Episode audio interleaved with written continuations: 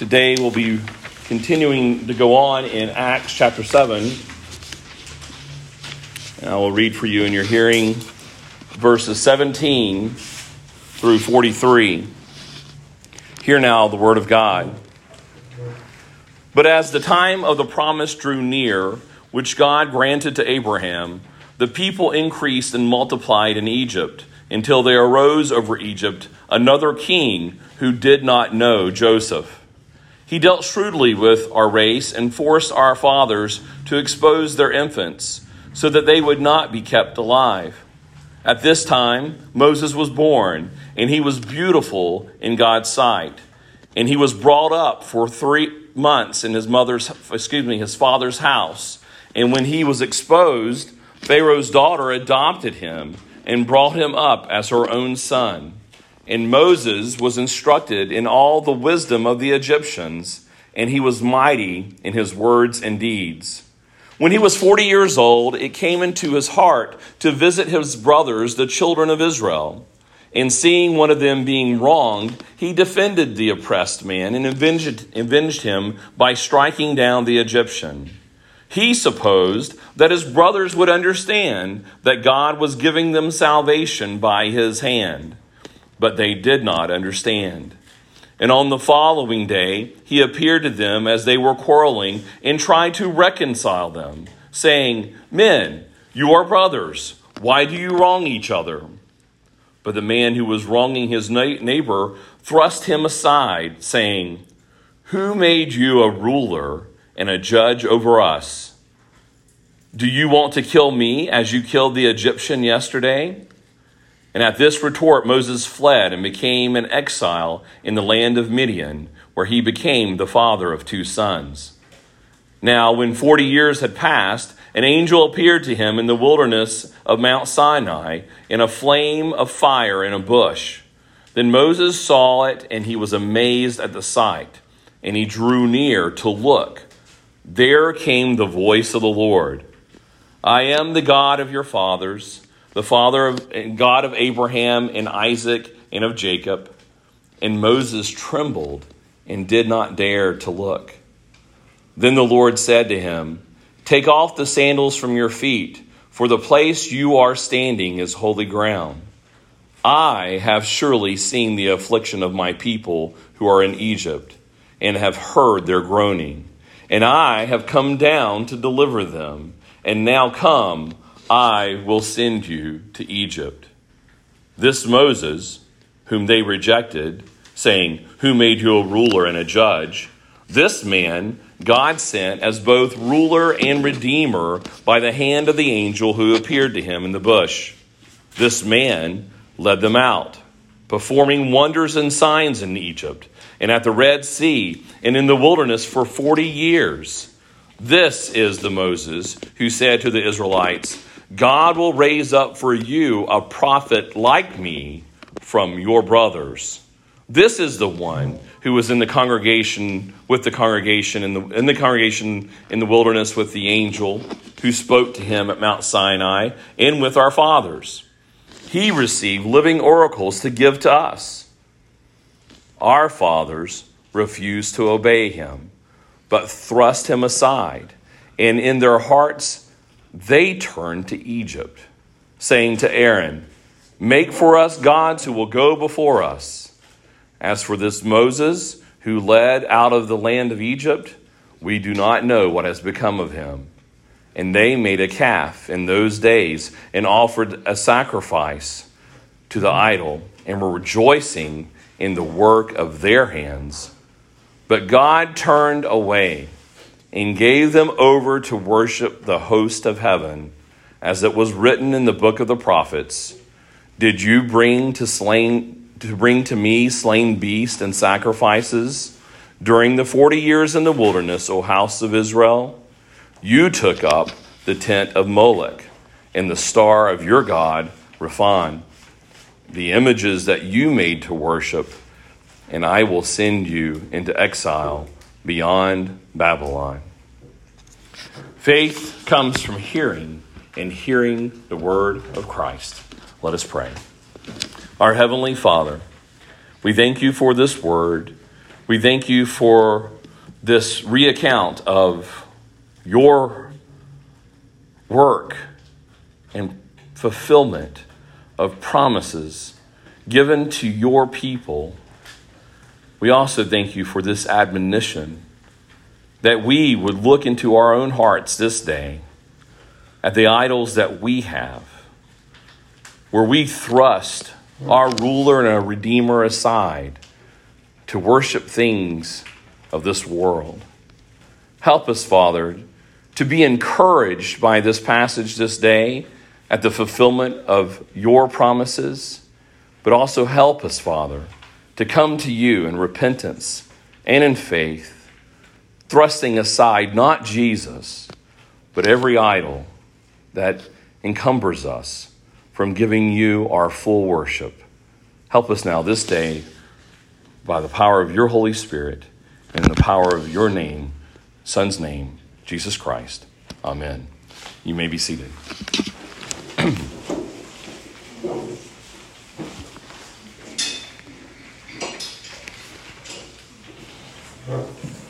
I've decided to break up this particular sermon, or in some Bibles, I've seen it actually listed as a speech. It's definitely a, a, sermon of going through the scriptures, going through the accounts of what God has given to his people in his word, and truly applying it to his particular audience that was listening at that time. We recently went through and talked about Abraham and talked about Joseph. And here we are now, kind of in the core of the sermon, because if you remember, the accusation given to Stephen was that he was like Jesus in the sense of what they perceived to be speaking against this place, this temple, this land, ultimately the promises given to God's people, and also speaking against Moses and the customs that Moses had been given down to them, and that they, they believed or they proclaimed that they were hearing, adhering to. And so it's important to know what that accusation is as we understand what Stephen's response is. And it's really easy to keep it in mind, I think, if you put everything in peas, that there was this promised land for a particular people but the thing that they're missing out on is that they were going to come through a promised person. They were thinking about their promise as a people. They were thinking about their promised land and their temple and the land that they had before them. But one of the things that they had failed in how they were perceiving what was going on at this time when Jesus had already walked on the earth and died and rose and was ascended they were forgetting about the promise of the person that would make all these things happen. Every one of the covenants, I've been going through a study with the covenants with the men, young men, and we notice in every covenant there is a promise, ultimately, of a person that's going to accomplish the full fulfillment of all of the covenants. And here we are having to listen to Stephen give a defense to those accusers, saying that he is speaking against the very covenants, that he is speaking against the very promises. So he goes back and he goes through God's mighty deeds through his people, going from Abraham into Joseph, and now highlighting with the biggest chunk of his sermon, focusing on Moses because that's where they were honing in their attack. And so this is a defense, but it's also a proclamation of the very covenants that God has always been proclaiming throughout the Old Testament and the very things that Jesus proclaimed to his disciples. Stephen is doing nothing here any different than what he has learned from Peter and what he has learned from Jesus Christ. He is doing it again with the same hope of the promises of the fulfillment of those promises that people would eventually, hopefully, through the proclamation of the word, know who Jesus is to get it. So I was trying to think of a title for this sermon, and maybe you can tell me after what it maybe should have been. I was thinking maybe it should be called The More You Know, or You Don't Get It. Um, you always resist, you stiff necked people. Um, the coming of the righteous one. I was trying to think of different ones that you see to help you understand the theme that is here throughout. And ultimately, I believe that a good title for this sermon would be You're Not Recognizing Jesus. Do you know Jesus? And my question for you today in this particular sermon that I hope that you would leave with is do you know Jesus? Do you recognize Jesus? Now, I know that most of you are baptized in, in the church, and so you might go, "Why you don't make this into just an evangelistic sermon?" But no, this is remember this particular sermon is for the people of promise. This is for the church in that sense. These are the people who have been given the covenants. And so this sermon is very much for us. And the same question is do you recognize the true Jesus? And are you following the true Jesus? Are you walking with the true Jesus? Or has your definition of Jesus been so skewed and twisted by the lies of the world that you're actually worshiping false idols? Well, I ask you today, how many of you here today are, are idolaters? That's more encouraging than I anticipated seeing. I thought nobody's going to want to raise their hand to admit that they are idolaters. But if you know your Word of God and if you know your heart, you know that you are an idolater. And so let it be that this passage and the proclamation of his word today would be like the cleansing of the temple, that it would be the cleansing of our heart, that God would continue his work of that cleansing by acknowledging or um, exposing the idols in our own hearts, and that he would cleanse them out as we put ourselves in the shoes of the hearers here. And be careful not to put ourselves quickly in the shoes of Stephen, to make ourselves assume upon ourselves that we have it already figured out. Stephen, too, himself, I am sure, had his heart laid before the Lord to be able to proclaim such a passage as this. And I will tell you at the end that the disciples were continually recognizing in themselves how they were following a false idol, a pagan idol. The highlight of this particular passage and the grace of this particular passage is to help us know who Jesus is. In the very beginning of this particular passage, it points out in this transition from Joseph to Moses that the time of promise drew near. Now, keep in mind, they're accusing Stephen of speaking against the promise. And he says that when the time of promise that was given to Abraham was coming near, which what was that promise? But that he would have a nation of people that he would be fruitful and multiply, which is an attachment to the very covenant with Adam, that there would be a nation of God's people and that it would be mighty. And he also told Abraham that they would be enslaved. And so here we have Peter highlighting that the time of that particular promise, that phase of promise, mind you, of the big promise of what God is doing and will continue to do even for us, that in that time, they had become and had grown into a great and mighty nation under the captivity of a Pharaoh that did not know Joseph.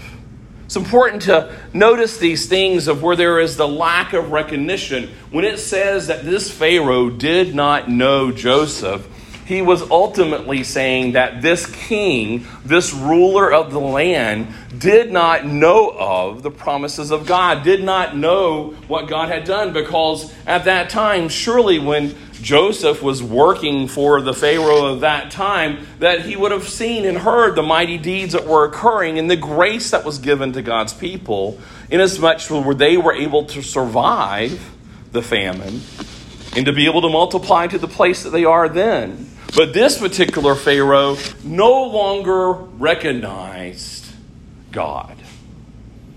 And they saw, this Pharaoh saw that Israel was becoming a mighty nation and a mighty people, and fear struck this Pharaoh and said that we must thwart this growth of this particular nation, or they will overcome us. Here we see the battle lines being laid forth between God's people and the pagan people. And the pagan people were going to try to crush and to thwart to a degree, because keep in mind, these are their slaves. They wanted to keep them in a place of servitude for them, not a place of full destruction, but not a place where they would be overrun and that their kingdom will be diminished. Let us think about that as we think about how we are as God's kingdom grows through the preaching of His word and the participation of the sacraments, as He grows through even our suffering and through persecution, we will find ourselves, as we are still those idolaters, we will be drawing lines like that also with God. And we will find fear that if we submit to the growth of God's kingdom, that it may crush our kingdom. And often we will do things to reshape the direction of God's kingdom for our purposes. We, as Christians and as those in the church, we don't want to deny the faith, but we want to reshape the growth of God's kingdom to fit for our kingdom. We see that here for those who did not truly recognize the mighty deeds and the wonder of God, was wanting to reshape the path of God's kingdom to serve their own kingdoms. But we see that in Exodus 2, verses 24 through 25, that even though this Pharaoh did not know Joseph, this Pharaoh did not know God, it says that God heard the groaning of his people, and he remembered his covenant with Abraham, with Isaac, and with Jacob. And God saw the people of Israel, and God knew that even when our kings of this earth and our leaders of this earth fail to recognize the true king, fail to recognize the true God, God Himself will remember His own word. He will remember His own promises. As these did not know who God was, God is ultimately saying here in this Exodus passage that He will know who He is. He will know His glory. He will know His steadfast love. If you remember with the covenant with Noah, the purposes of that particular rainbow was also to remind him of his promises. God reminds himself of who he is, and we are reminded in that of who he is and what he is going to do and what he has done. They took up the typical agenda and strategy is Egypt that is took up the same strategy that you will see consistently with all of those who are pagan worshipers. He they sought to destroy the children namely the male children of the Israelites it's important to see this in the story. It's important to look at this particular theme that as Stephen highlights what is going on with that time during Moses' time, we will see here in the book of Acts also this proclamation of how there is sexual immorality rich into the people of God. And we see at the end of this particular passage where God had given them over to the worship of Molech and Rephan. And the two consistent things that you will see with all pagan worship then and today, and I guess until the Lord returns, is that when there is pagan worship, there is the bloodthirstiness to destroy children, and there is the hyper appetite for sexual immorality.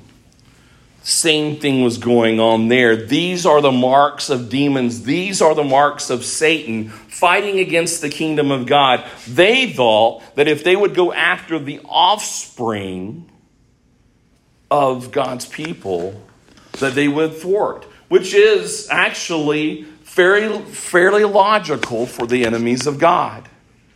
Because from the very beginning of God's covenants, He has been always promising that a Savior would come through the offspring of God's people, namely Jesus Christ.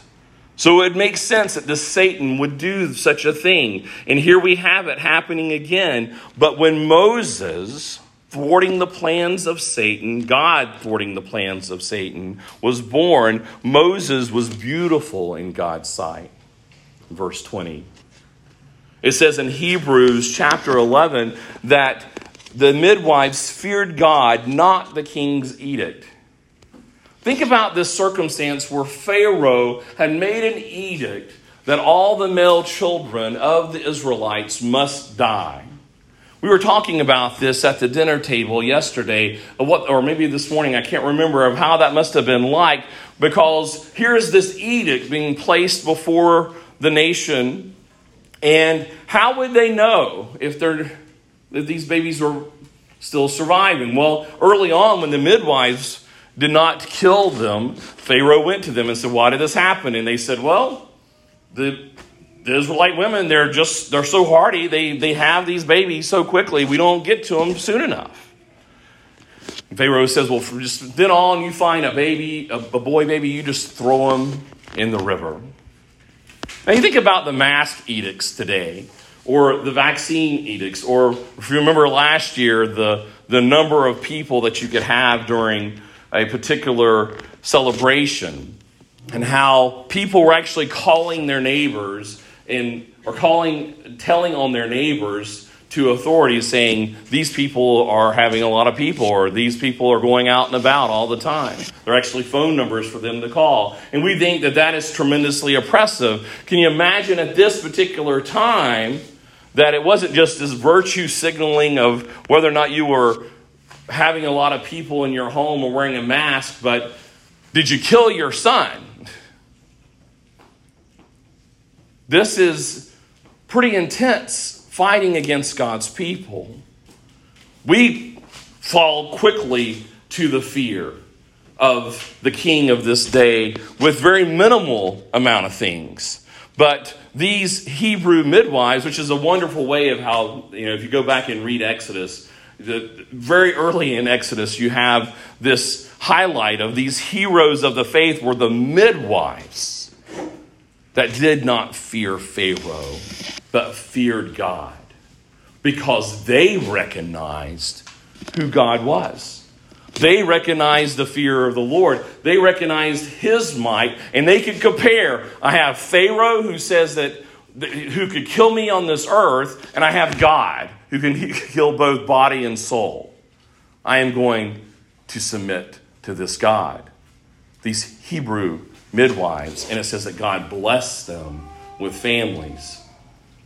We have the same question before us today as we consider the things that, and we'll have to consider even more in the future. It is very likely and very promised that we are going to have to continue to have that put before us. Are we going to fear not just what the leaders of this day are telling us, but our culture, our neighbors, the ideas of the culture that is around us? Are we going to fear God or are we going to fear man? We have this little sub sermon inside of this of how this salvation of the Lord came through the faithfulness of midwives. Moving on, Moses grows up.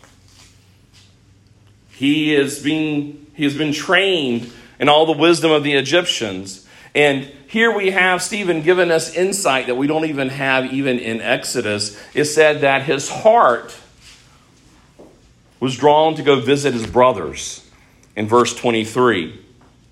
And it says that he went to the children of Israel.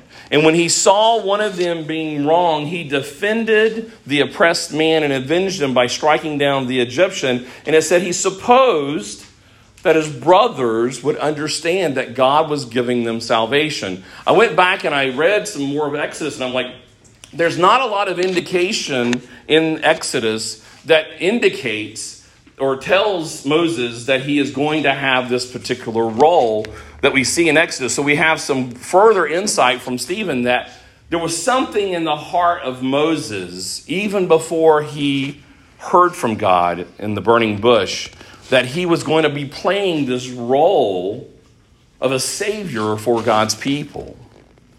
He had it there in his heart, and he supposed that his brothers would understand this. But what how did they respond? It says they did not understand. Sticking to the theme just like the Pharaoh who did not know God. And it's going to continue to magnify and get to the point that Stephen wants the hearers to see. They did not understand that Moses was sent to save them. Now remember, the Pharisees there, they're accusing Stephen of getting Moses all wrong, attacking Moses, and he is using their very argument against them and saying, You're not getting Moses. They did not understand when their Savior and Redeemer was right before them. They respond with, Who made you a ruler and judge? Stephen doesn't highlight this in his sermon about Joseph, but that is what Joseph's brothers said to Joseph when he told them of the dream. He, they basically said, You are going to be our ruler. They were basically saying, Who made you our ruler and redeemer? This is the response of those, even among God's people, who have twisted the understanding of God's covenant to make it into an idol for themselves. They do not recognize the very promises of God. Going further on, it says that Moses is to be their ruler and redeemer. They rejected, again, reminding us here that their question to Moses was Who made you a ruler and a judge? Let us stop here a minute and think about this as we hear God's covenant promises proclaimed in His Word. Do we respond to God's Word in that way? I tell you, as a pastor, I am scared to death in a sinful and weak way of telling you what I am seeing in His Word sometimes. That you need to obey God in this way, that you need to change the trajectory of your life, and that you need to submit to one another. You need to be doing the things that the Lord called. I am fearful of that rejection often that you see throughout history because in our hearts, we will say, Who made you ruler and judge? Who am I? Me, Charles Humphrey, to tell you what to do with your life.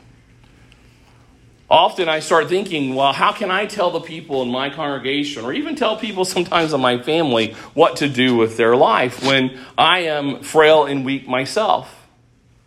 And Moses, too, if you remember, when he was standing before the burning bush, thinking back at his life, is like, You want me to go do this? But we have to remember that God is not telling you and not telling them to remember the greatness of Moses, and He's definitely not telling you to think of the greatness of me. He is telling you to follow His word. And I need, as I think about proclaiming the word to you, not to think that it's me telling you this, but to do my best to submit myself to the word, to tell you what God has said, because He is ruler and judge over us. I know that when I hear God telling me to do different things through His word, I, I even question Him. Like, are you sure you know what you're talking about?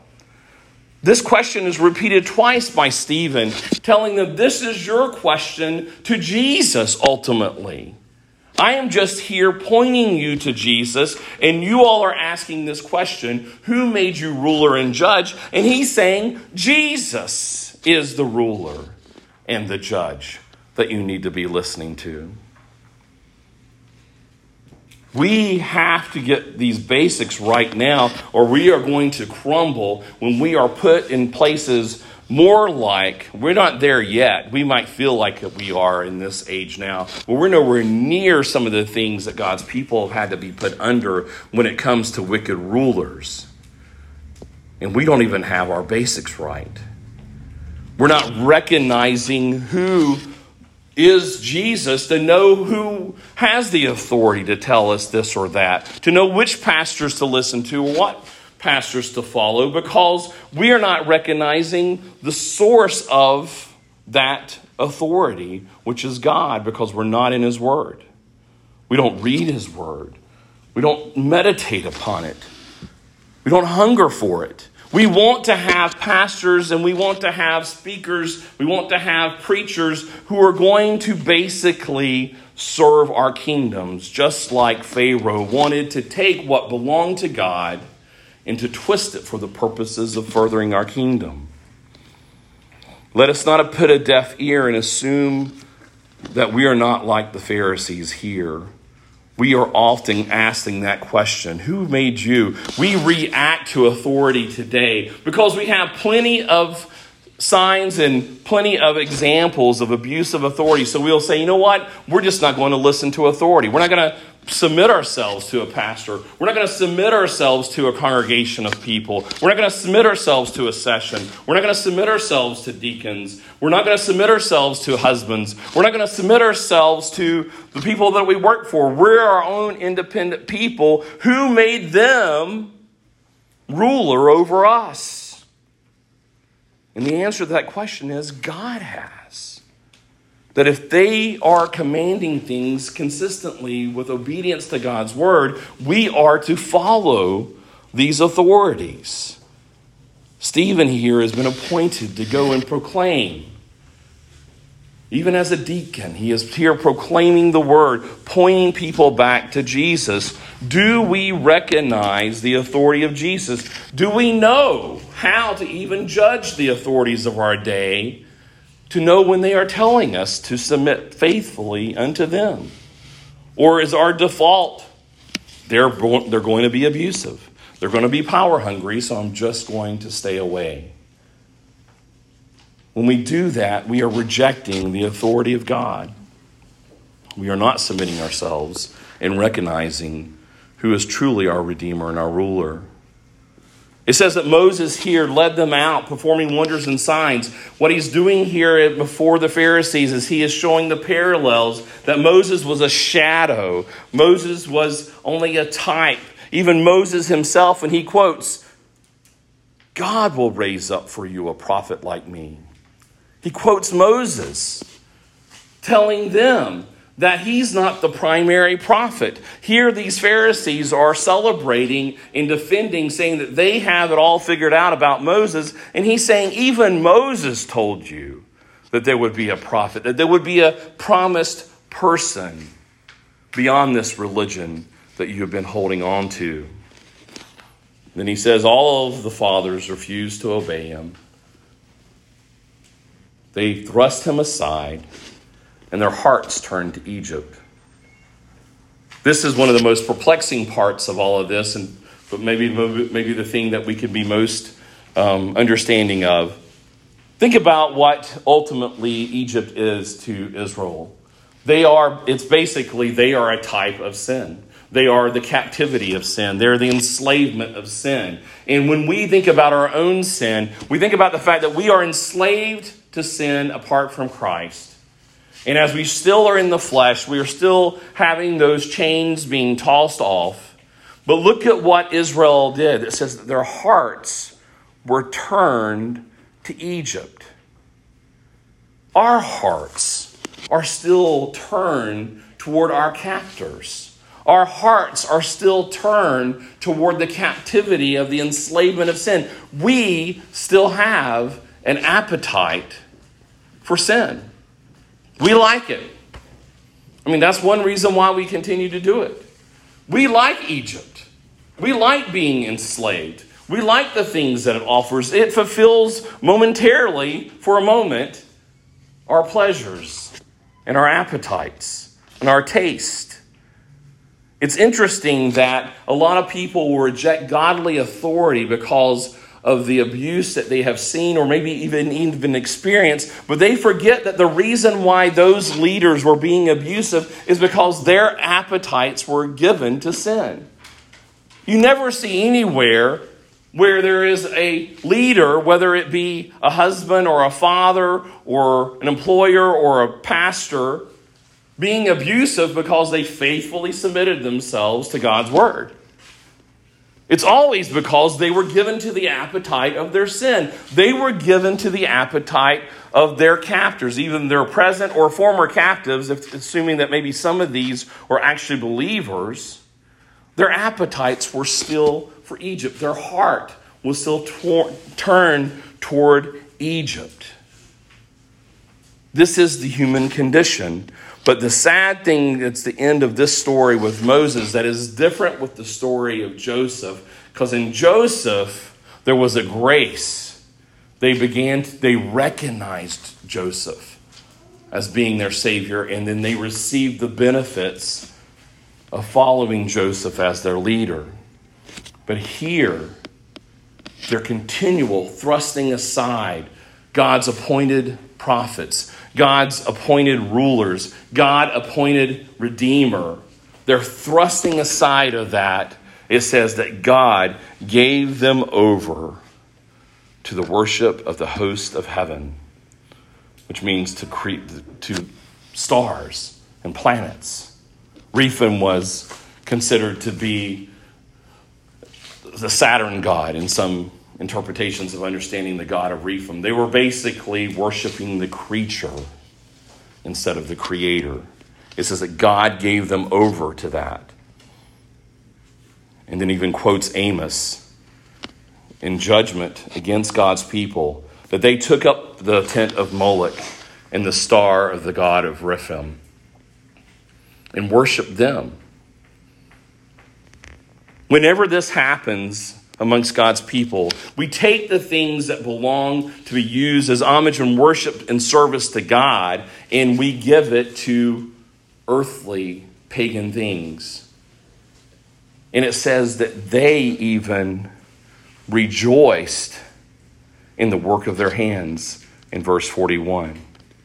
Instead of rejoicing in the work of God, we will rejoice in our accomplishments. We will rejoice in our success.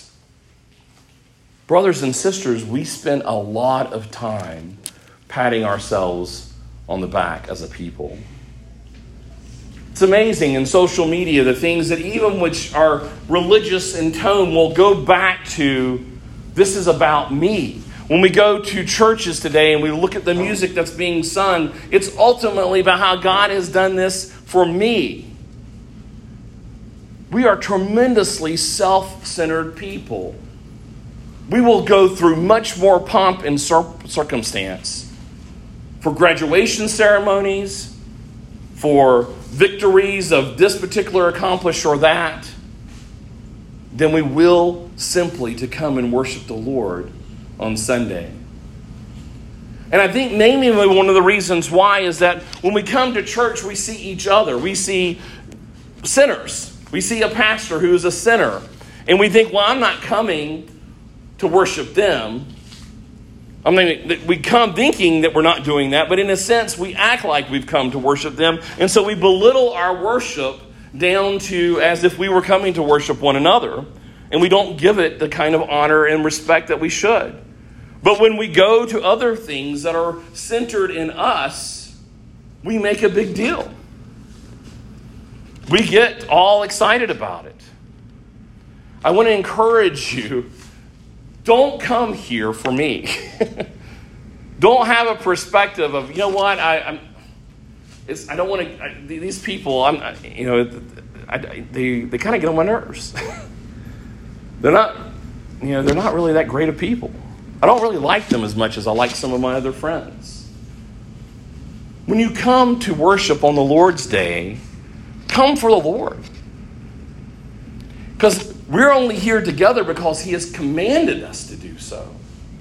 I mean, truly, if He did not call us to come together as His people, it would be a lot easier, at least in an earthly sense, to just be me and Jesus.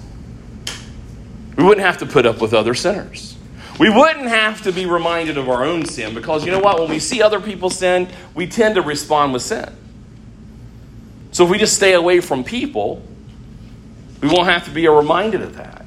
When you come here, come here out of obedience to the Creator. Come here out of obedience to the one who has saved your soul from hell. Come here not because of anything about these particular people, other than the fact that God has put these people in your path. And come and rejoice in the works of His hands. Because otherwise, you're going to feel defeated. You're not going to get out of my sermons in of themselves because of anything that I have that is going to give you any kind of real food. Only what comes from His Word will be the things that will feed your soul. Only the things that come from the Holy Spirit will be the things that enliven you. And He chooses to choose you all to come together to encourage each other. But through those means, He chooses to find glory and to feed his sheep. Do it because God tells you to do it. As we look at this, just real quickly, looking at Moloch and Rephan, I just wanted to point this out as a reminder to us because when we think about Moloch or Rephan, we're thinking, you know what? We don't worship gods like that. We don't have idols that we go to. Moloch, we don't have an idol that we go to where we take a child of ours and we lay that child in this statue's lap and they kill that child or they burn that child. We don't do things like that. This doesn't apply to us. And I would tell you, you are dead wrong.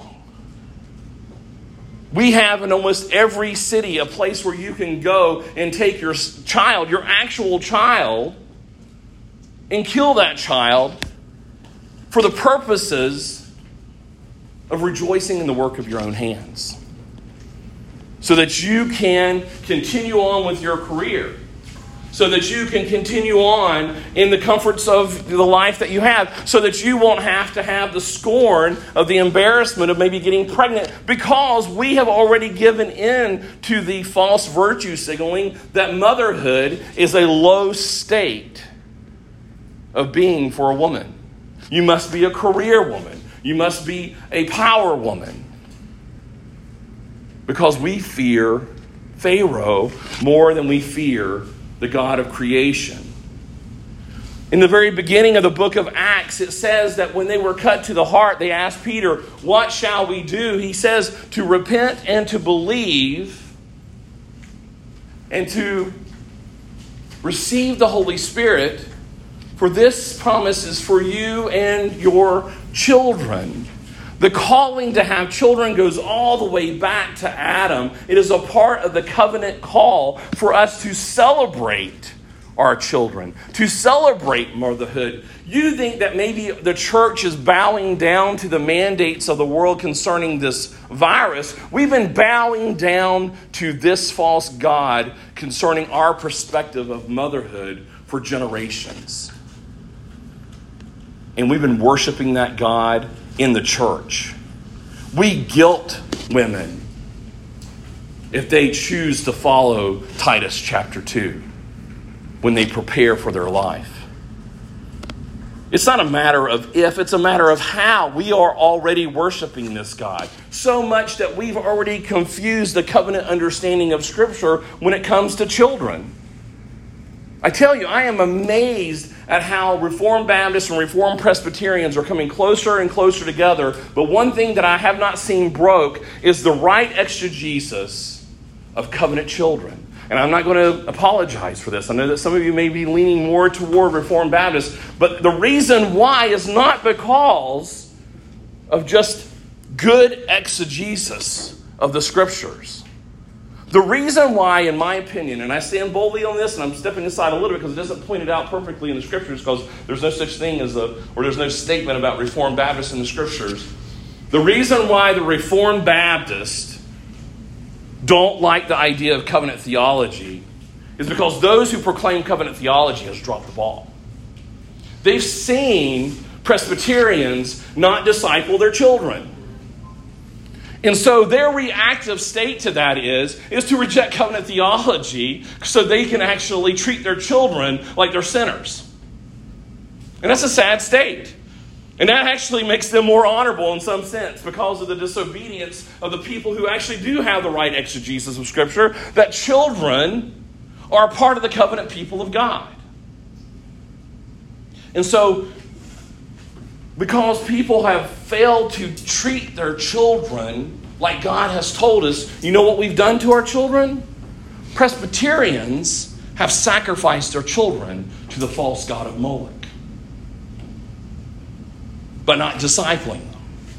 I feel firmly about this because I've got really good friends who are Reformed Baptists. And I say, give me the exegesis of why you believe what you believe. And they'll go, you know what? Just uh, the experience that I've had is that Presbyterians, they just fail to disciple their children. I said, you know, you're right.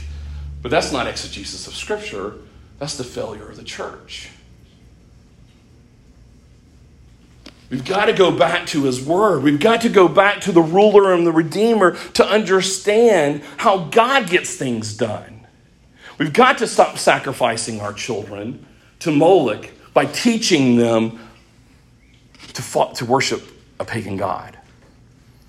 We've got to teach them they belong to God.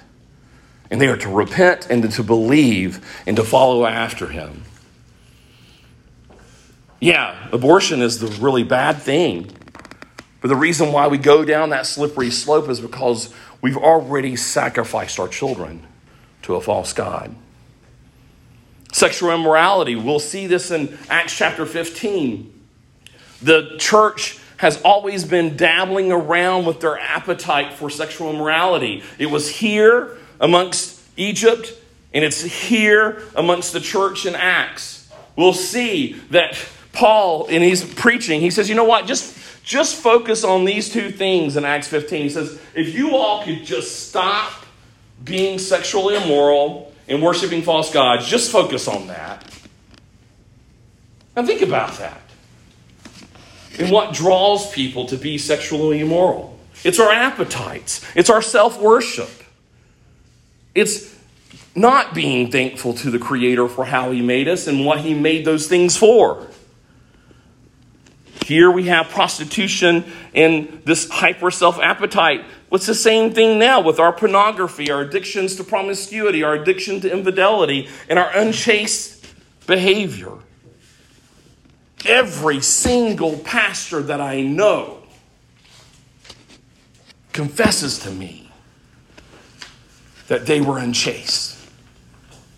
I'm serious. I don't know one pastor that's a good friend of mine that actually talks to me about stuff like that. And we lament and repent for our sins. This should not be the way it is. If we are holding on to the power of the Spirit and the power of God, we should not be like this. We have this kind of idolatry in the church. It says in Acts chapter 15, when he told them, he said, just abstain from the things polluted by, uh, idols and from sexual immorality and from things that have been strangled and from blood. It sounds like, well, that sounds so weird. All these things, we don't do these kind of things. Right in the middle of that, right in the middle of this idolatry is sexual immorality. It's, I, I, you can ask my older kids, Knox and I were talking about it. I have a very low expectation of teenagers' ability to abstain the culture that we live in, not just talking about the worldly culture, the culture of the church is so willing to give into that so quickly as I in my own life did. That it is not, in my mind, something that we have the maturity in the church today to overcome. This message is for us because we do not recognize who Jesus is apologize for the length of the sermon, but I want to end here with this because I had to end at this particular point of the sermon because another sermon has to be preached about the temple and about the end of Stephen's life. But I did not want to leave you with such a grim moment. I prayed that the Lord would give me a close to this sermon that could be encouraging to you. See, what you have here is that the, the Israelites, their hearts were given to Egypt which is different than the hearers earlier on in Acts that says their hearts were cut and then they were drawn to repentance and faith. But let me tell you the story of Jesus on the road to Emmaus. You might think, well, he's going off to another sermon, but no, I think it's perfectly fitting for this moment. Because remember, Stephen is not coming up with a new idea of how to proclaim God's word to God's people. How many of you know the story of the road to Emmaus? I think I've now rated it maybe the third favorite story I have in the Bible. This story of the road to Emmaus has to do with when after Jesus rose from the dead. And this is when they've already recognized that his tomb is empty. And there were two. I can't remember how to say his name, Cleopas and it's likely that his wife was with them, that had heard about the empty tomb. They were walking to Emmaus, which is a seven mile walk, which I think somebody said it's about three and a half hours. They're walking to Emmaus and they're talking. It says there's two of them going and they're talking, and Jesus comes along with them and starts walking with them. Girls, can y'all not pay attention to whatever you're paying attention and listen to stories? This is an awesome story about the risen Lord of Jesus Christ. He was walking with them, and they, it says that their eyes had kept them from recognizing who he was. And he comes up to them and he says, What is this conversation that you're holding with each other as you walk? And Cleopas answers, says, Are you the only visitor in Jerusalem who does not know these things that have happened these days? And then Jesus says, What things? He says, concerning Jesus of Nazareth, a man who was a prophet, mighty in deed and word before God and all the people, and how our chief priests and rulers delivered him up to be condemned to death and crucified him. But we had hoped that he would be the one to redeem Israel. Yes, and besides all this, it is now the third day since these things happened. Moreover, some of the women of our company amaze us they were at the tomb early in the morning, and when they had not found his body, they came back saying that they had even seen a vision of angels who said he was alive. Some of those who were with us went to the tomb and found it just as the woman had said, but they did not see. Now, you might think, well, there's nothing wrong with that statement. There's obviously something wrong with this statement because of how Jesus responds. They had, they were really close. They had Jesus in their mind. They had saw what he did, and they saw and recognized that he was a man of God, but they still weren't getting it. They still didn't recognize Jesus. And they didn't even recognize Jesus when he was right smack dab in front of them. They didn't, they didn't recognize it. And I think that's a lot of us. You know, we have God's word, we have his sacrament right before us, and a lot of times we think, well, that's not Jesus. That's not what we anticipated. They are saying here, this is not what we anticipated to happen to Jesus. He was crucified. And here it is the third day, and now they can't find his body. And it sounds kind of foolish what they're talking from our perspective, but they're thinking things weren't working out. And it says that Jesus responded, Oh, foolish ones. That's why I know that they're slow to heart, he says, to believe all that the prophets have spoken? Was it not necessary that Christ should suffer these things and enter into his glory? They had seen all that Jesus had done, and they still did not get it. They were still not seeing Jesus. They were still not recognizing Jesus. And Jesus is being very much like Stephen here. Stephen says, You stiff necked, you always are rejecting the Spirit. He doesn't go as hard as Stephen did. But remember, Stephen's responding to an aggressive bunch of people. He still says to them, O foolish ones, slow of heart to believe all the prophets have spoken. He's basically saying everything that you just said, did you not realize that Christ had to suffer these things to enter into his glory? And it says, here's what Jesus did. And beginning with Moses and all the prophets, he interpreted to them in all the scriptures the things concerning himself. He's did, he did, this is why Stephen did what he did. He goes back to Moses. And remember, they had a seven mile walk, three and a half hour time. He got a lot of time to do that. You think my sermons are long. He went through and he went through Moses and all the prophets and he explained to them how on all the scriptures was about him. That's what Stephen's doing, on how all of the scriptures, going back to Moses and Abraham, is about Jesus. So they drew near to the village to which they were going, and he acted like he was going farther. I always get tripped up when Jesus is messing with them. This is not the only time he does it. He was like, you know, I, you know, I don't, you know, Jesus, he likes to play it's not deception. He can't be a liar, you know, so he's, it's just weird. Jesus is walking on, pretending to go on, it says. And then they invite him to stay with us, for it is toward evening, the day is far spent. So he went to stay with them. And when he was at the table with them, he took the bread and he blessed and broke it and gave it to them. And their eyes opened and they recognized him and he vanished from their sight. And they said to each other, Did not our hearts burn within us while he talked to us on the road, while he opened to us the scriptures? Brothers and sisters, I am sorry if I am not good presenter, but I, my prayer for you, my prayer this week, and my prayer continually will be that as we open up the scriptures together, that your heart will burn and that you will see Jesus. That as we go to the table and the breaking of the bread, that you will recognize the true and real Jesus, and that the true and real Jesus will take every definition and understanding that you have twisted and Satan has twisted in your mind about Jesus and cleanse that.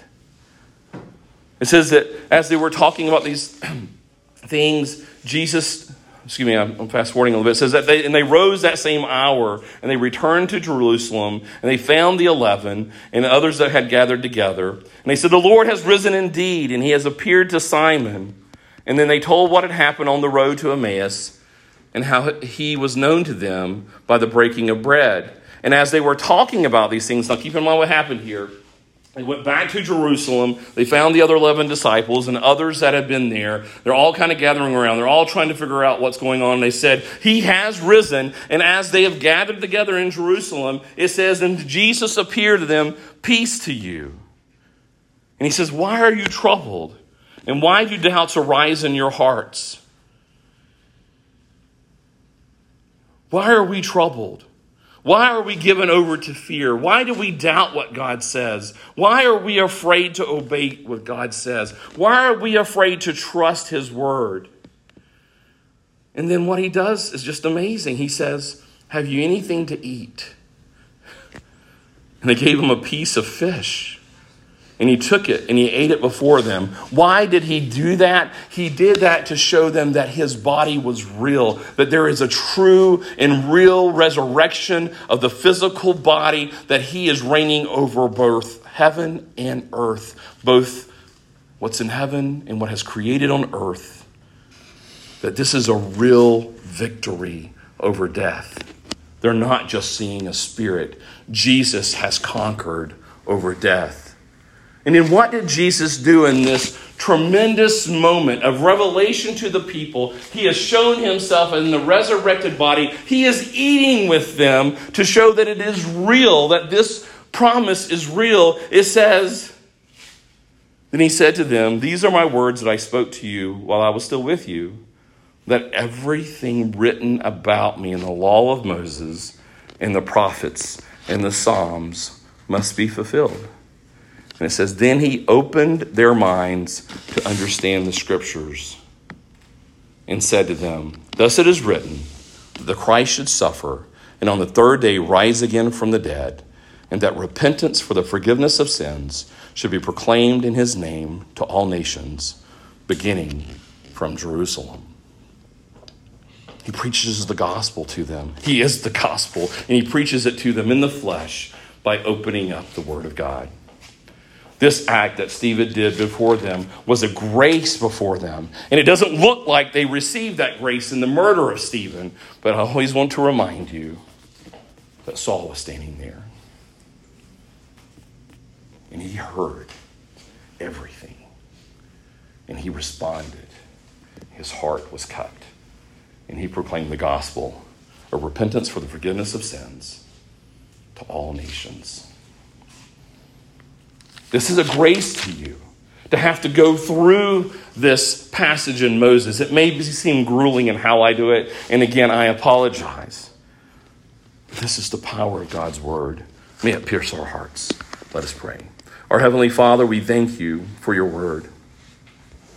We are not strong enough to bear it. Give us the strength of your Spirit to recognize Jesus here in your word. It's in Jesus' name we pray. Amen. Let us stand and thank God for all his many provisions.